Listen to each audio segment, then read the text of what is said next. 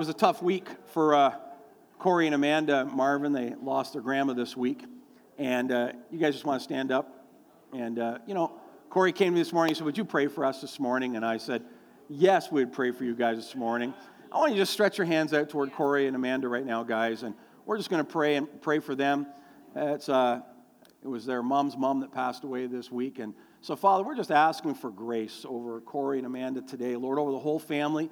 Father, we thank you for their lives. We thank you, Lord, for, for Lord, your hand upon them. And God, we just ask as they, they grieve the loss of their, of their grandma, that, Lord, the Bible says, however, that uh, we don't grieve as those who have no hope. It doesn't say we don't grieve, it's just that our grief is different. We, we mourn what we lose, we mourn what we don't have anymore uh, in the tangible, but we thank you for what we have in the supernatural. And Father, we just release uh, her into your everlasting arms and we pray for blessing over the family and grace and strength and mercy.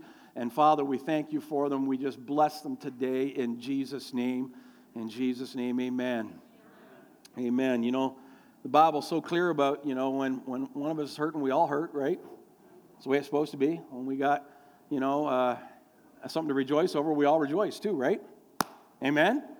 And you know, and I think sometimes the rejoicing one's harder than the the, the mourning one.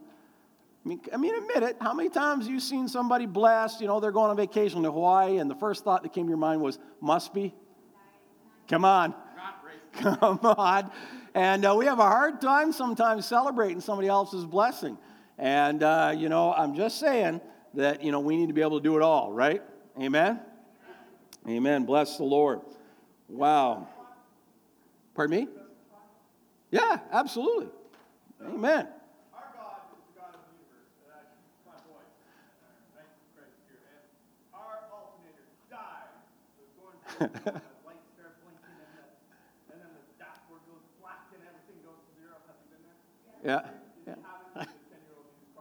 so we laid hands on our engine on.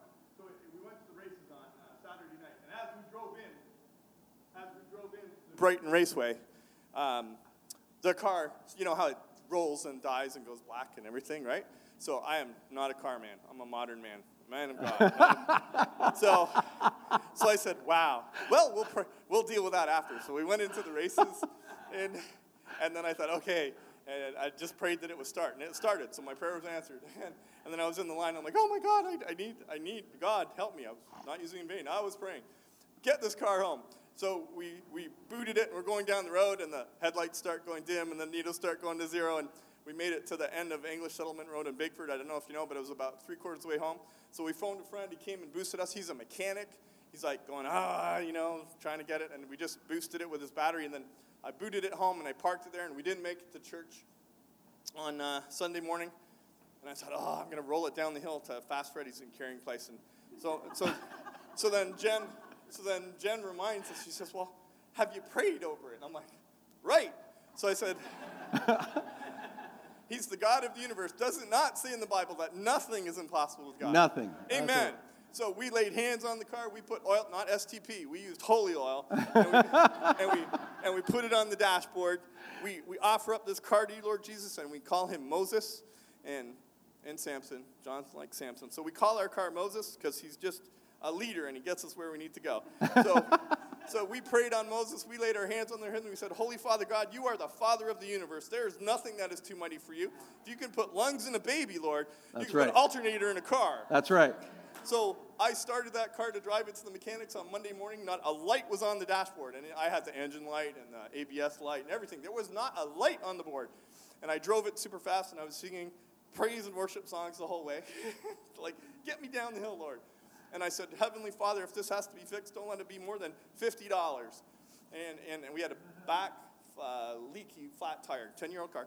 So um, I get to the mechanics and I say, you know, uh, uh, describe it. And he goes, yeah, yeah, alternator, alternator. I'm like, oh, yeah, yeah, alternator. Praise the Lord.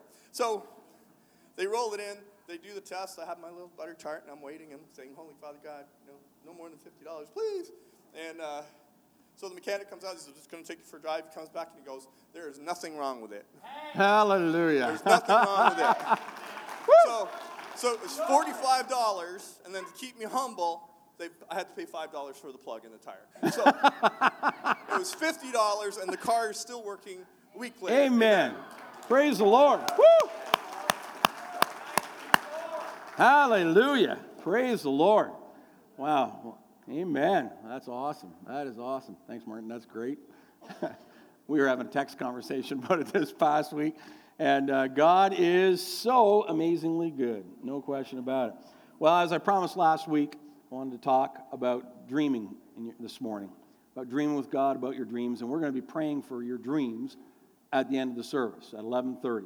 And I got uh, kids from Mark's class coming down and they're going to pray with mom and dads, and they're going to agree with you. So uh, we want to, we don't want you to leave until you get prayer.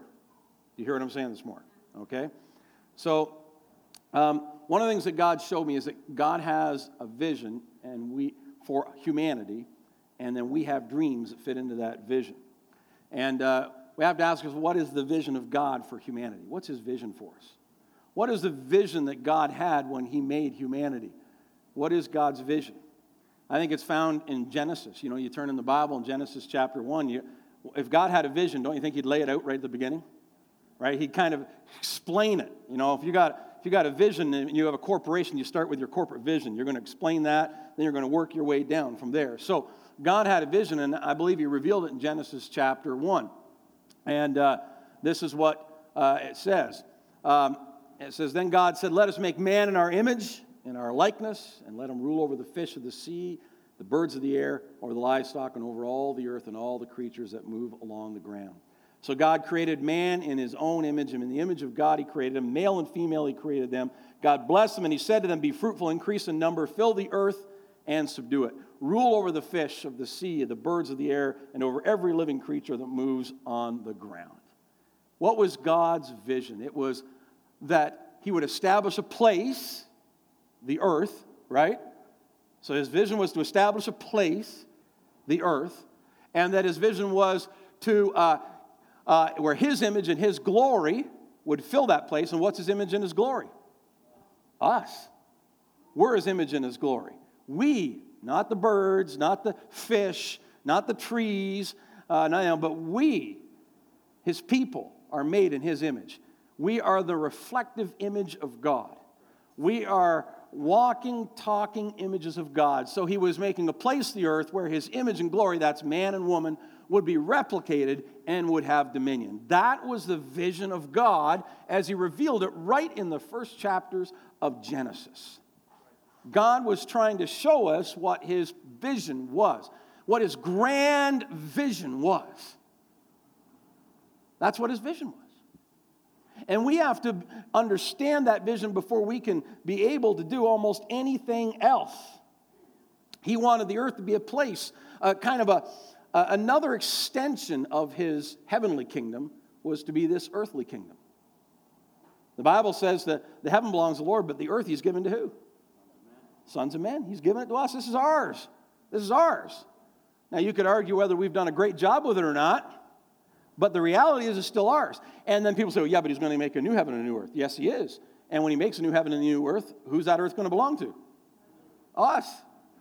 It'll be ours. When he brings it into its full redemptive power, when all of the things about it that are, have been broken since the fall are fully fixed, it'll still be ours. Do you hear what I'm saying? And we will have dominion. Amen? Praise the Lord.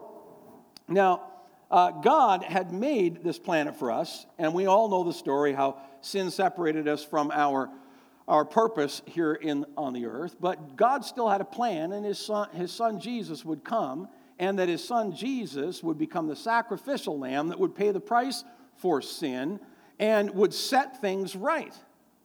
It would set things right. God's vision for his present church then is to begin to exercise a world in which things are set right. Are you hearing me this morning? Now, there are some out there who have a theology that we're going to be able to work until we make it perfect. That's not what the Bible says. The Bible doesn't teach that. The Bible teaches that He's the one that will eventually perfect it. Everybody know what I'm saying? But what does it tell us to do in the meantime? Work towards its perfection just it's, it's, if you want to look at it, the, the world is a, is a macro of our own personal journey, right? Not one of us in here is perfect yet, but what are we being?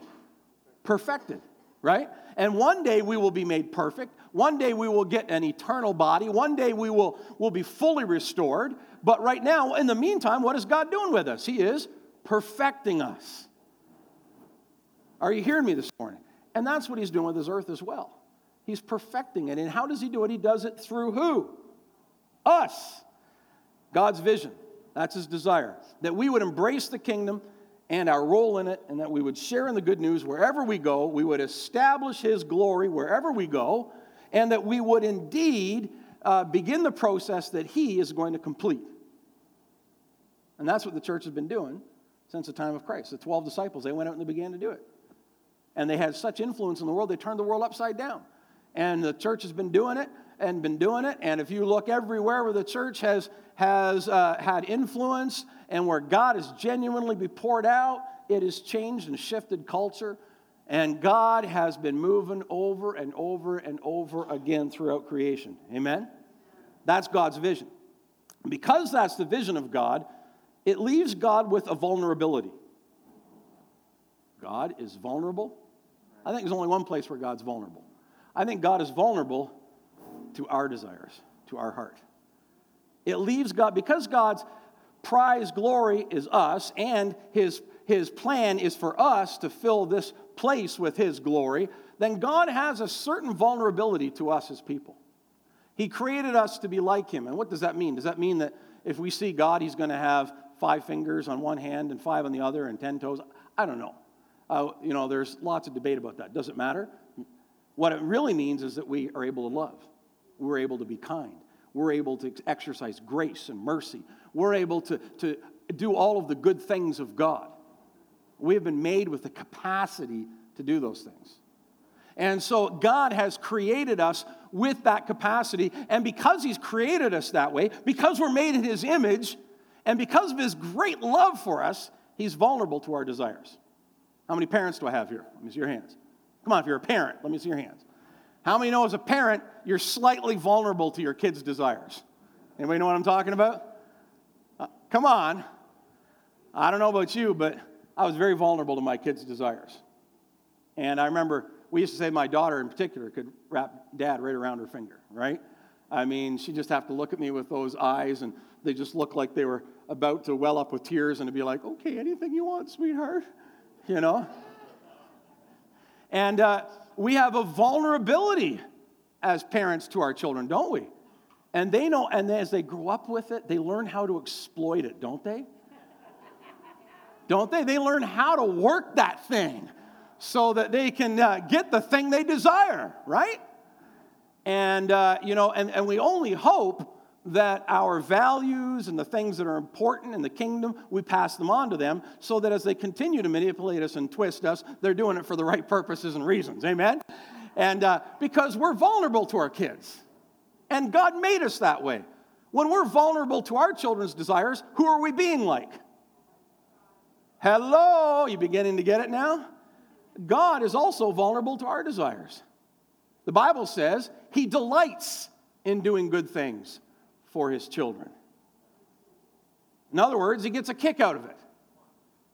It lights him up. Tommy loves to do good things for you. It lights him up. You hear me? Jim, do you believe that? He loves doing good things for you. Sarah, he loves doing good things for you. He loves it.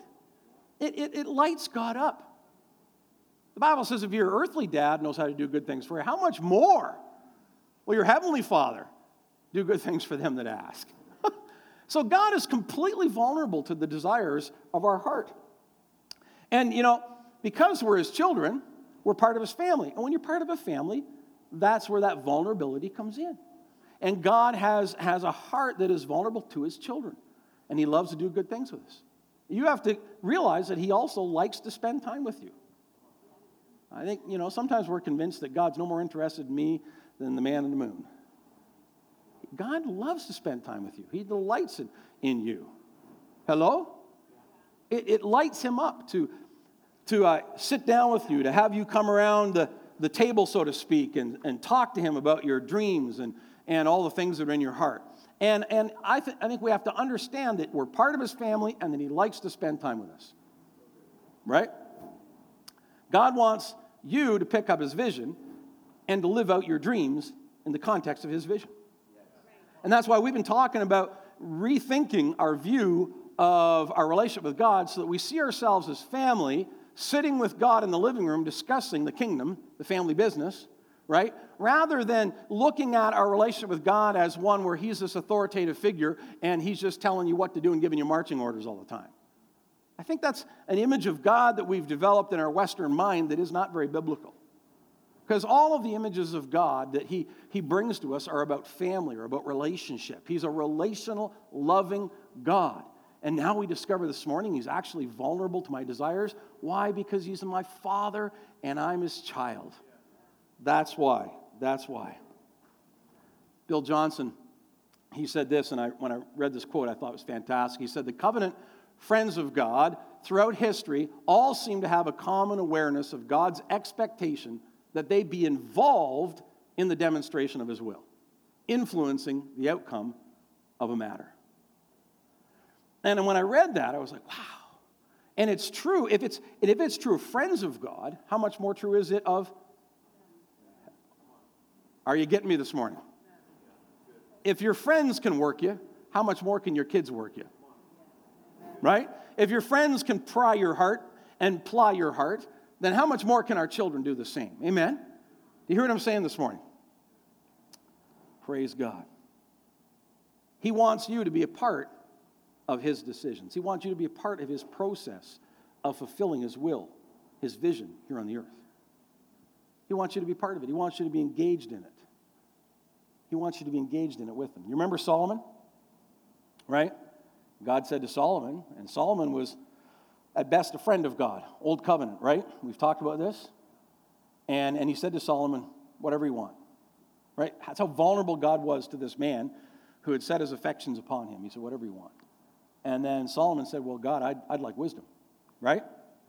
And God said, because you asked for that, I'll give you that and then more, right? Do you guys remember the story? Okay. So if, if, God, if God spoke that way to Solomon, how much more does he speak to us? Amen? We have been given the, the, the wish of Solomon and, and much, much more. Much, much more. Everybody say much more. I want to read some scriptures to you, okay? I want you to hear these.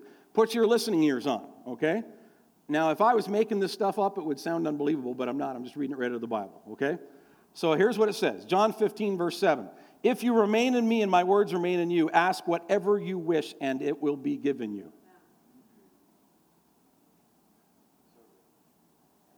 That's just some prosperity preacher made that up. Nope, that was Jesus said that. Jesus. I just I'm reading it right out of the Bible, okay? All right, here's another one for you. John 15, verse 16. You did not choose me, but I chose you, and I appointed you to go and bear fruit, fruit that will last. Then the Father will give you whatever you ask in my name. Now, what it says? Tom, is that what it says in your Bible? So it says mine. It's red too, right? So everybody knows the red's more important, right? If you see it in the red, that's more important because that means Jesus said it, right? So if you know, I remember Glenn Berteau said he got saved and he said he was just praising the Lord and reading the red. That's what he was doing. And, uh, and at first I had no idea what he was talking about. Then I got a red letter edition of the Bible. I said, now I know what he means. You know, reading the red, reading the red.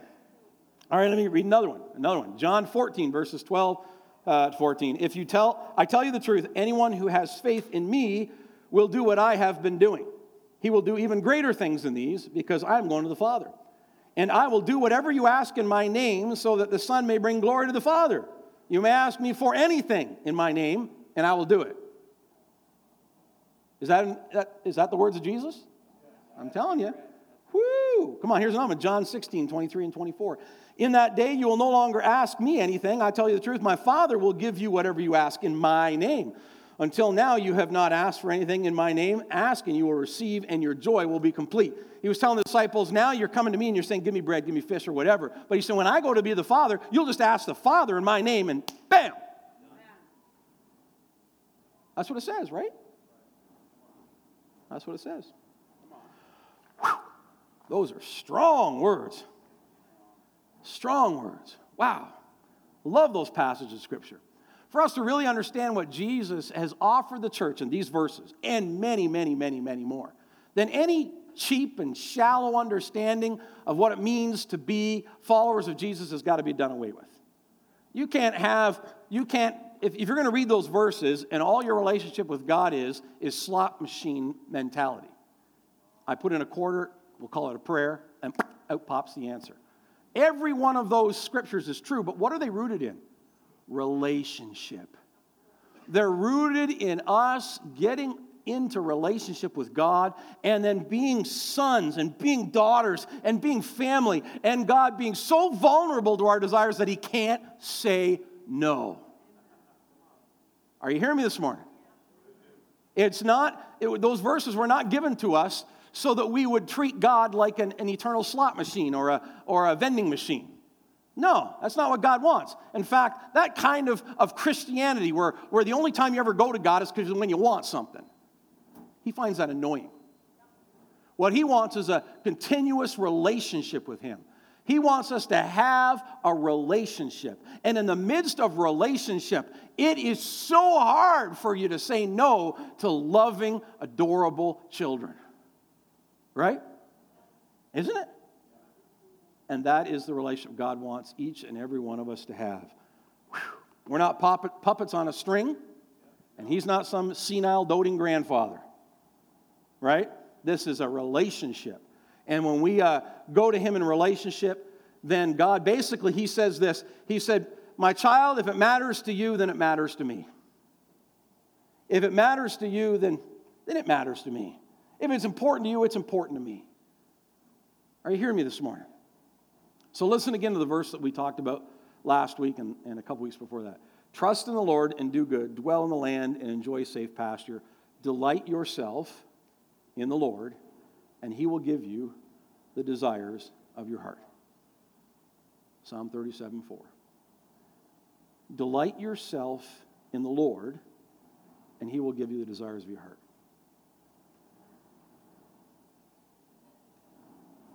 You see, we talk all the time in the church about how important it is to go after God and be passionate about God and find out what God wants and all that kind of stuff. But a lot of times in the midst of it, we miss the second half of that verse that God does want us to go after Him. He does want us to pursue His heart, and He does want us to seek Him. But the second half of that verse says that God is just as interested in hearing what's in your heart. And that, that, that is so hard for us to comprehend. But again, if you bring it back to the context of family, it makes sense. I want my kids to know my heart. I want my kids to share my vision. I want them to share my passion. I want them to grow up with the same values. I want them to grow up with the same uh, desires, and I want those to be their desires. But then, as they live that out, and that is exactly what they become, guess what I love? I love sitting down, especially with my adult children, and hearing their dreams. When they say something like, you know, we want to build a house, or we want to do this, or we want to do that, I'm like, yes, absolutely. Tell me more. And I rejoice with them. I get excited with them with their plans and with the things they're doing. Do you understand that that is a more accurate picture of our relationship with God than so many of the stoic versions we have of this God sitting in the sky and just going lightning bolts, poof, poof, poof, uh, and, and, and treating us all like, like little pieces on a chessboard, manipulating us and twisting us to his, his ends? That's not God. We're family. Everybody say, We're family. We're family. And because we're family, I want to know his heart. I want to know Papa's heart. I want to know what, what makes the heart of God tick. And he wants to share that with me. And then he wants to hear, Kevin, what would you like to do? Now you can say, well, he already knows what I want to do because he knows everything. Sure. Okay. Go all theology on me. You're missing the whole point. The point is that he enjoys hearing your heart, he enjoys it. If he didn't enjoy it, why bother praying? He already knows what you're thinking anyway. Why do we pray? Because he likes hearing from you. He enjoys it. Just like you, I enjoy hearing from my grandchildren. Doesn't matter if the conversation's even intelligent or not. I just enjoy hearing from them.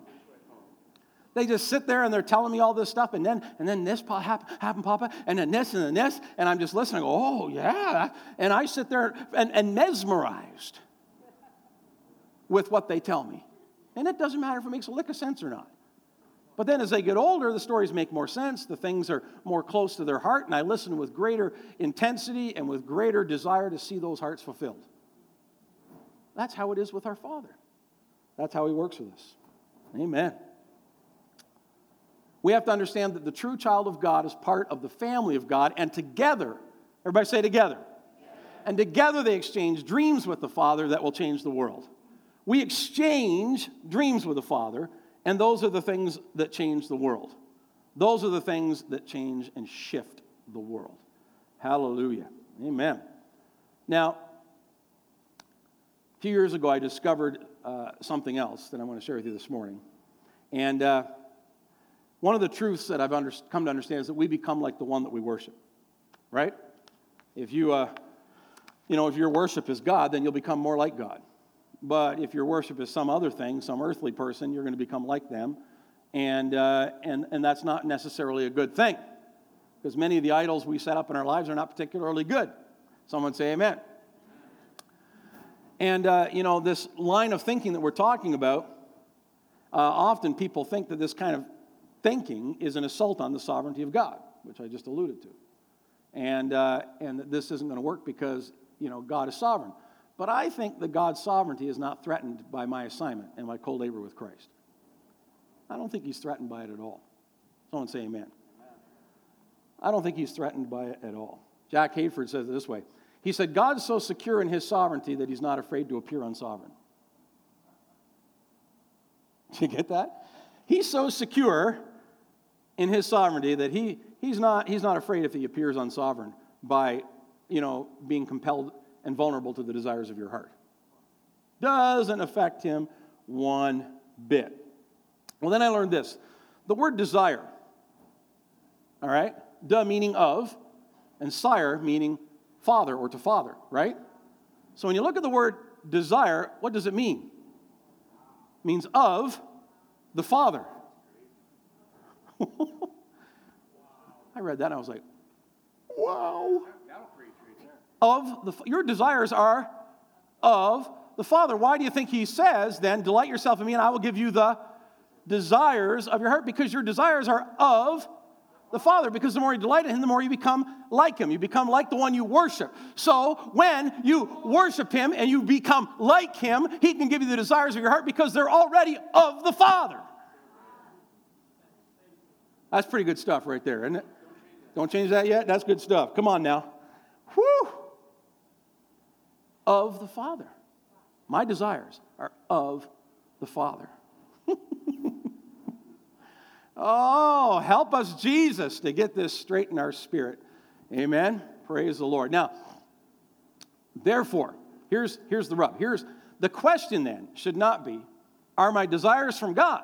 The question should be, with what or with whom have I been in communication or been in communion with? Who am I in relationship? If I'm in relationship with God, and that's who I'm pursuing, then the first question's moot because my desires are of Him. But if I'm not pursuing a relationship with Him, then my desires are going to be of something else. That's why the, the verse, Psalm 37, verse 4, was a safe verse for God to extol because He says, Delight yourself in me, and then I can give you the desires of your heart. So the question becomes who are you spending time with?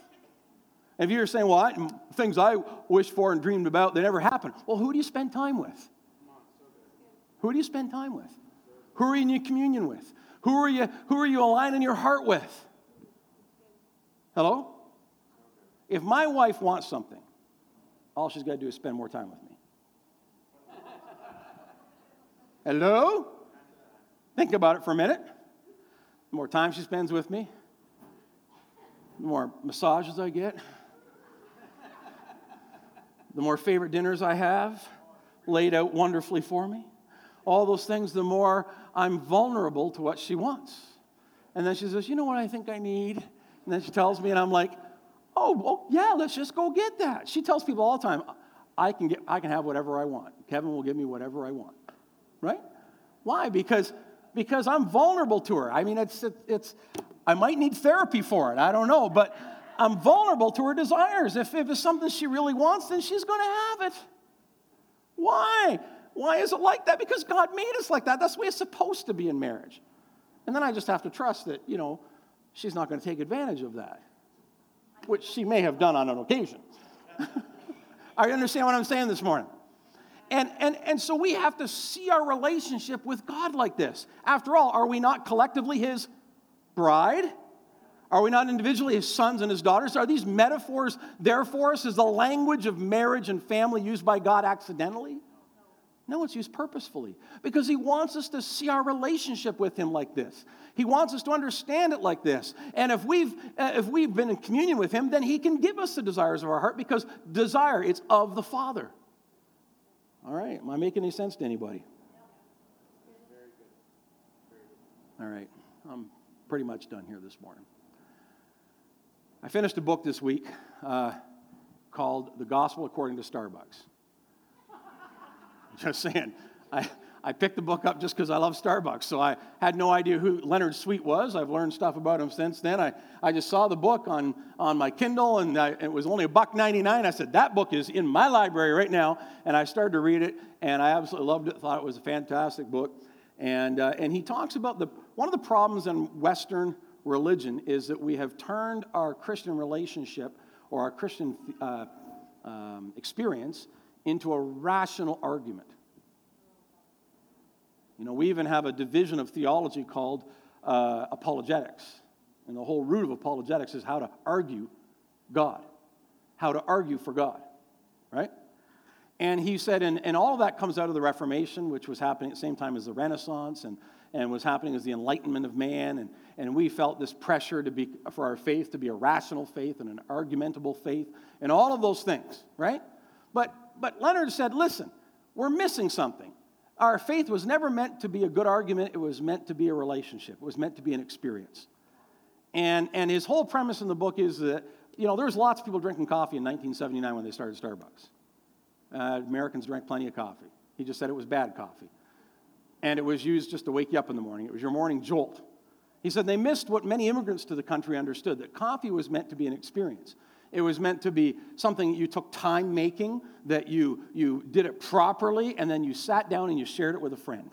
And then that was what the whole purpose of coffee was. And we've lost that in our Western civilization. So in 1979, they reinvented the coffee shop in, in, in the States into some place where you'd sit down and you'd enjoy it with a friend. And, and we we did the same thing in Canada with Tim Hortons. And it became an experience where you sit down. Now you've got Canadians all over the world. Uh, as soon as they get off a plane, what are they looking for when they get back home? They're looking for Tim Hortons. I don't personally understand it, but, uh, but that's what they're looking for, right? And it's the experience, it's the whole package. And that's how we have to help people understand faith. It's not that it isn't rational, it's that it needs to be understood in the context of relationship and experience. And that's what we want to lead people to.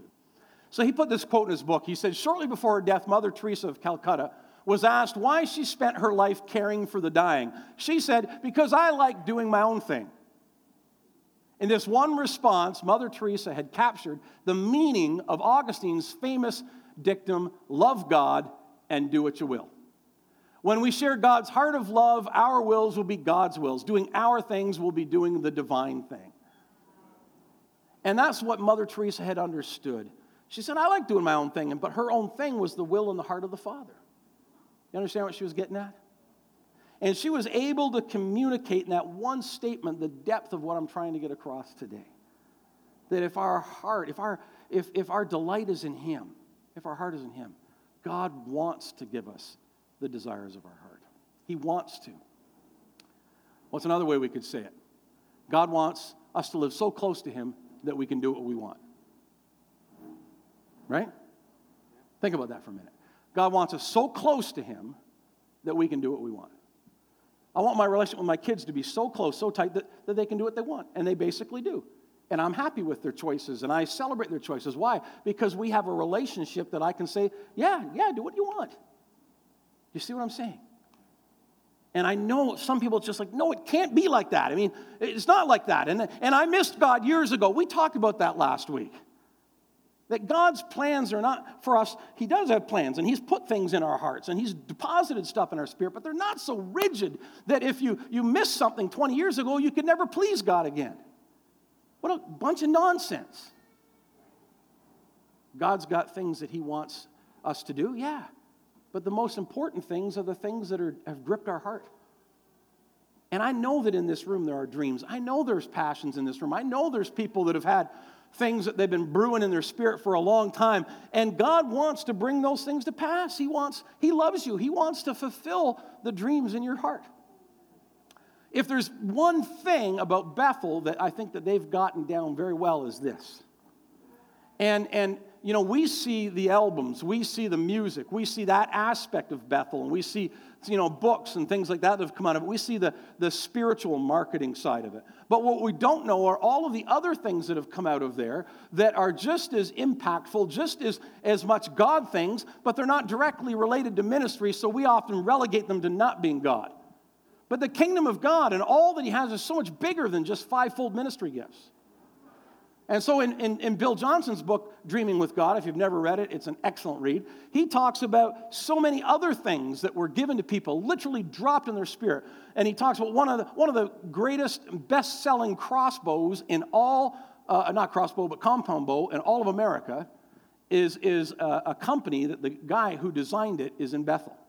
And he was literally sitting in a restaurant one day when Holy Spirit dropped the design into his heart and uh, of how all the pulleys and all that stuff work, dropped in his heart, and he wrote it and he designed it and he wrote it all out in a napkin.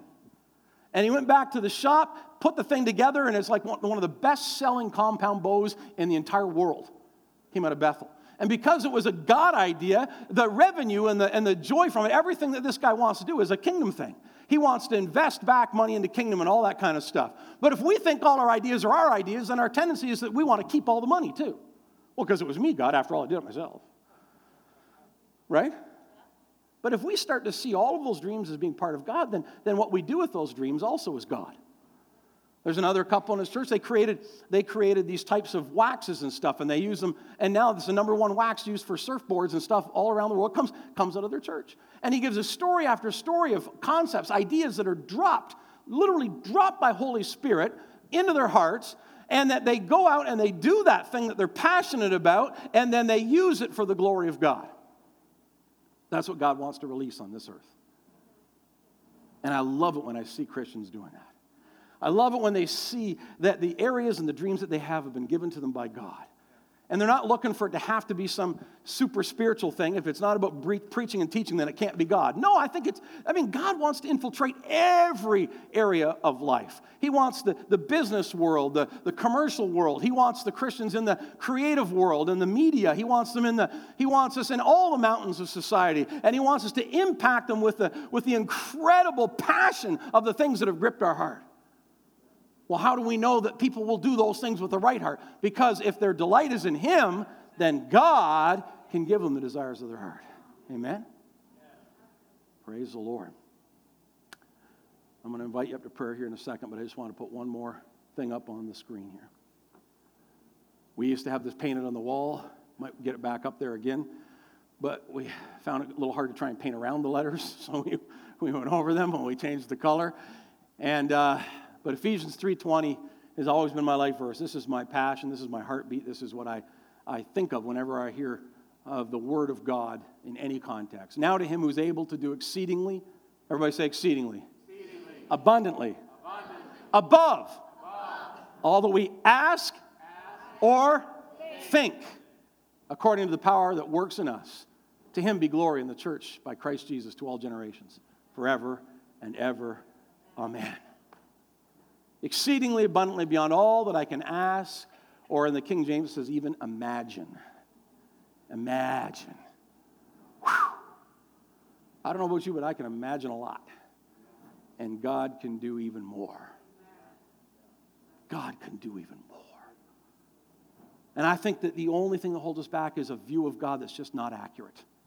A view of God that, that sees uh, all of these ideas and everything as, as being either, uh, you know, limited by myself or the genius of myself, and neither one of those things are true. You need to take the limits of yourself off and see that God can do anything through you. And then you need to recognize when it comes that it's the genius of Holy Spirit and not you. Do you see what I mean? Both are true. You need to lift off the limitations because God can do anything He wants through you. And you need to also see that when He does, it's genius of Holy Spirit working in you and not you. Am I making any sense to anybody? So I want y'all to stand with me together this morning. Last night, and I'm going to ask all the leaders to come on up here. We had an elders and staff meeting last night. And I, I said I wanted them to, uh, to pray over all of you today.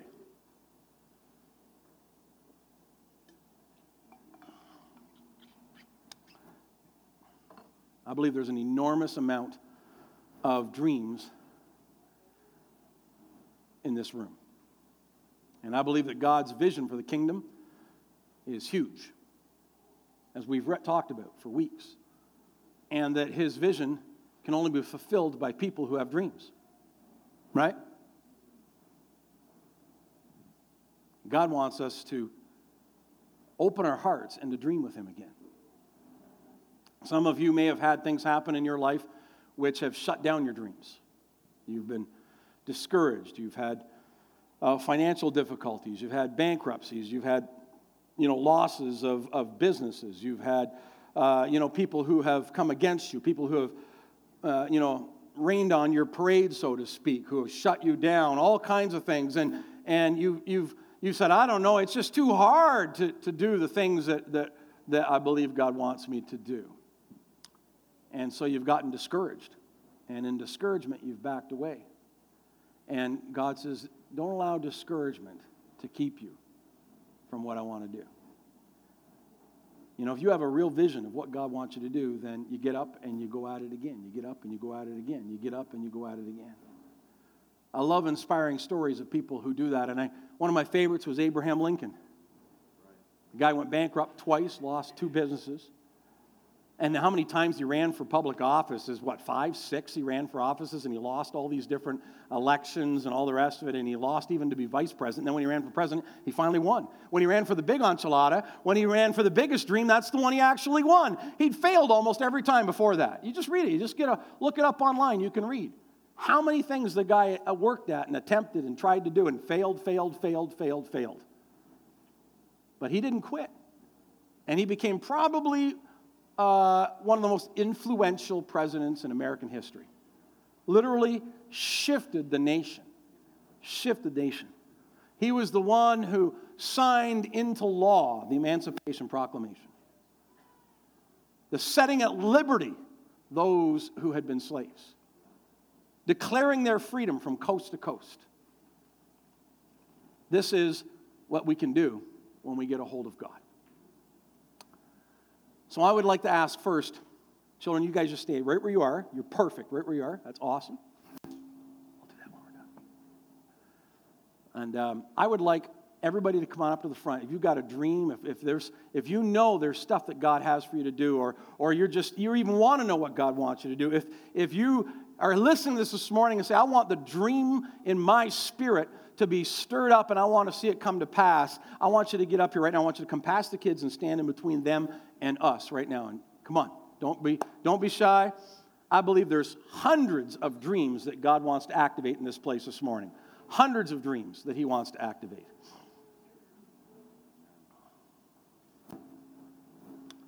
Amen.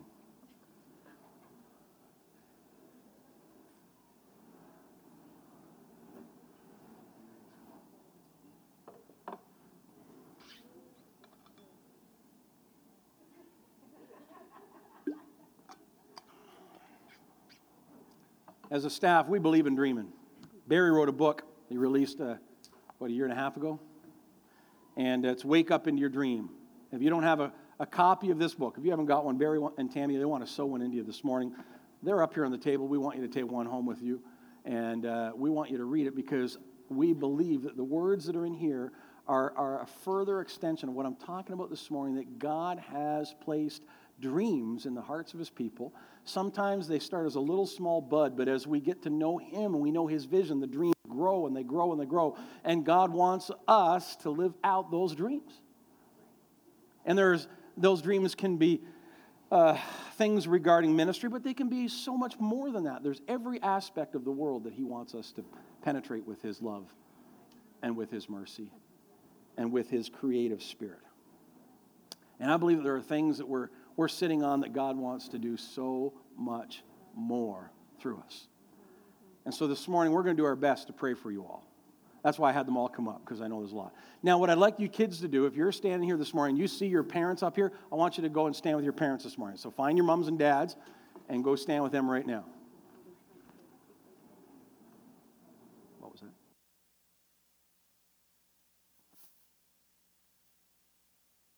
Kids that are in primary department, you got kids in primary department, I want you to hold your hands up right now because those kids are going to be let out soon and we want to pray for you first, okay? So hold those hands up. You see those hands? Those are the people we're going to go and we're going to attack you first, all right? So, uh, so keep those hands up because we're going to pray for you first so that you kid, you guys can gather your kids and the people in the uh, other end of the building who are looking after those primary kids aren't there until you know afternoon. So uh, we want to honor you and we want to pray for you guys first. So uh, as we start to pray, just keep those hands up. We'll find you. We'll come and pray with you. Children, what I want you to do is when we're praying with your mom and dad, I want you guys to pray for your mom and dad too. I want you to agree with us in prayer so that you agree with mom and dad for the things that are in their hearts and the desires in their hearts. And then I'm going to get mom and dad to pray over you guys that your, your dreams and your passions are going to grow uh, in the love and in the community of your family. God's going to grow those dreams in your heart. Amen? And so we're going to pray for you guys today. So, Father, today we thank you. We thank you that, Lord, you had a vision for this world and you created us as your stamp of glory and released us into this environment, into this place, this place called earth. And you put us here, Father, uh, as a demonstration of your glory and of your incredible creative uh, uh, genius. And Lord, we are all a picture of your glory. We're all stamped in your image. We are a wonderful proclamation of the majesty of God.